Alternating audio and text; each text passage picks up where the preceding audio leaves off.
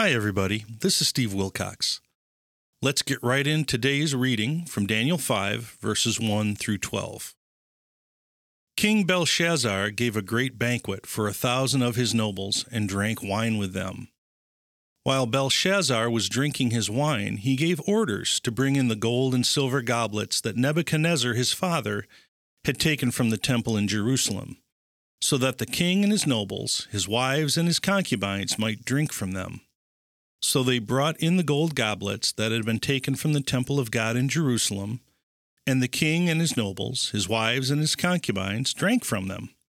As they drank the wine, they praised the gods of gold and silver, of bronze, iron, wood, and stone.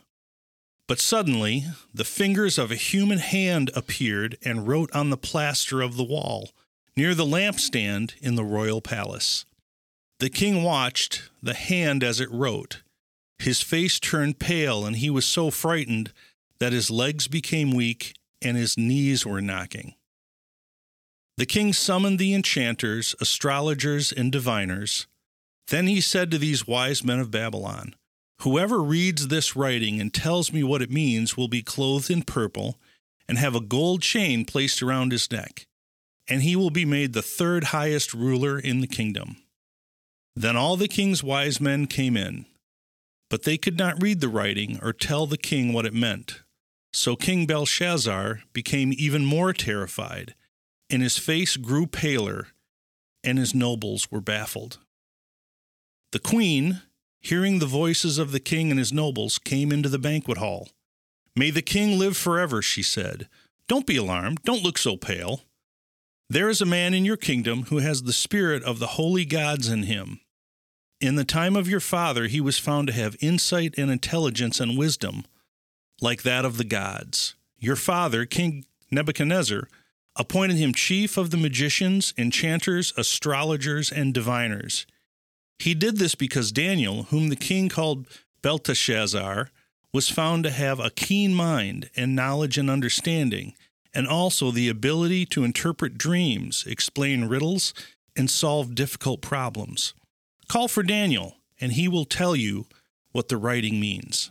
Okay, so I'm going to take the 12 verses and break them down into three sections and pull out some observations from each of those sections. Although I think there is, for me at least, one primary takeaway from these scriptures today, but I'll get to that. So the first section is from verses 1 through 4, and we find here that there is a new king, boom, uh, in the place of Nebuchadnezzar. Nebuchadnezzar is not mentioned. He ends on a high note, though, praising God, and then we move right into this uh, story of Belshazzar, who is likely his grandson, and things don't quite end so well uh, here, but that's uh, upcoming. So Belshazzar is having a party, thousand people, and there is alcohol involved, which could not end up ending so well.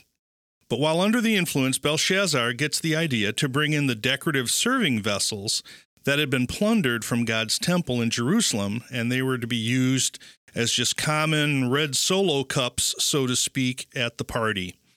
And while they were using them, uh, they added insult to injury by then praising the false gods of gold, silver, bronze, and other materials.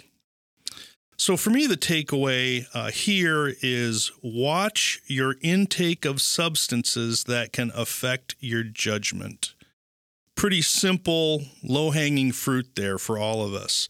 We live in a world that encourages us to find peace of mind, relaxation, as well as well all this well-being by the just the things we can ingest or even just the activities we can be involved in to keep our emotions high and feel good. Whereas the scripture uh, encourages us to find those things by being alert and sober and self-controlled. Next for me is the big point which is do not treat as unholy the things that god considers holy this is a huge point for me. In this story, it was the misuse and the defilement of the cups and other serving vessels that were used in worship in God's holy temple. That was a very bad move on the part of the partygoers. Not only that, he and his friends then started to glorify gods that are really not even gods. And that ended up being like a very big second insult to God that he dealt with. Now, I before I get down to Belshazzar for being such an idiot, um, you know, I really do need to stop and apply those lessons to my own life. And so the question that I ask myself is, what do I have that is holy that I am not using the way God intended? And boom, and silence in my mind because I know that I need to treat myself as a temple of God's Holy Spirit um, more appropriately what I uh, intake and what I uh, do with my body, also my mind, but it even extends beyond my personal self. How am I treating my my wife, my children, my parents, and and my neighbor? Things that Scripture uh, certainly has something to say about. In addition, who or what am I holding and praising inappropriately in my life that could be an idol? Is it success? Is it money? Is it those other things that are quite common to get uh, distracted by rather than the good, consistent, uh, faith filled life? You know, do I consider my comfort uh, and my happiness more important than what God's kingdom may require of me? Those are great questions I need to ask myself, and I think we all need to ask ourselves. Moving into the second section, verses 5 through 9, all of a sudden during the party, a disembodied hand appears in the room and it starts writing something on the wall. Well, the king sees it and he freaks out. And perhaps God has had enough. True to form of the Babylonian leaders, the king calls in all of his wise men and conjurers, to which he offers a great reward if someone can interpret the message, which of course they cannot. So here we go again. It's time for Daniel to appear on the stage. In this section, I find two points that really kind of give me comfort uh, in today's world. Number one is that God is observing what's going on at a very personal level. He knows what we think, He knows what we do, He knows our actions, and He is concerned about that. And He's concerned about it in a good way for our own benefit. And, you know, number two, God can act dramatically if he wants to. Many times in today's world, we kind of forget that. We don't think God can act dramatically, but this scripture proves that he can and will if necessary. So, in the third section, verses 10 through 12, we find that the queen is the person who remembers about Daniel's amazing ability. Uh, the queen could be Belshazzar's wife, it could be his mother, or perhaps even his grandmother, who would have been married to Nebuchadnezzar. Anyway, this woman remembers Daniel and the amazing gift that he has. But I find it interesting that she uses the word uh, gods, the gift of the gods, with a little g. He, she doesn't actually remember the dramatic testimony that Nebuchadnezzar gave at the end of chapter 4 that you know highlights the living God of the universe with a capital G. So anyway, Daniel is brought in and he has again been identified as the person who can probably solve this problem. I think the main point here is to remember who God is and what he has done for you. Too often, we move beyond an answered prayer or a dramatic work of God in our life, and it begins to fade from our memory. Well, how do we help remember those things? Well, certainly you can write them down and review them, but I think also just regular praying, reading, meeting with others all have a place in our lives, and that keeps us from making the same mistake of forgetting about God and forgetting about what He says and the things that are important. And Daniel, throughout this book, is a great example of a person of consistent faith.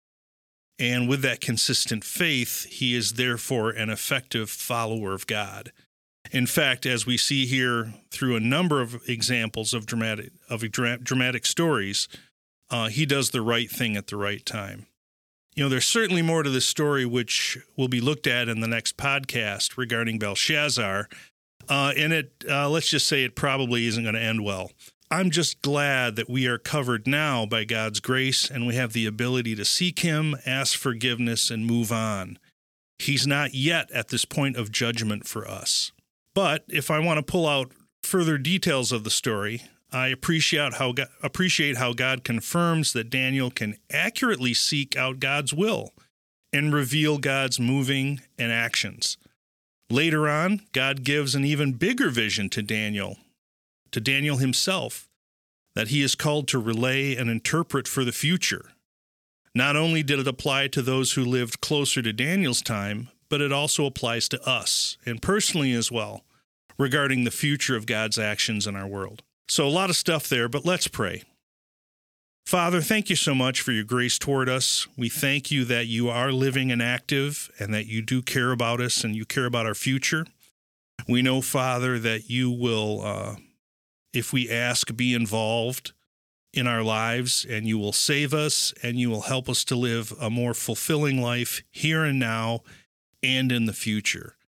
I pray, Lord, that like Daniel, that we can we can interpret situations and at times difficult things that we have to deal with and come out on the other side as someone full of faith who has listened to you and uh, made the best of the situation.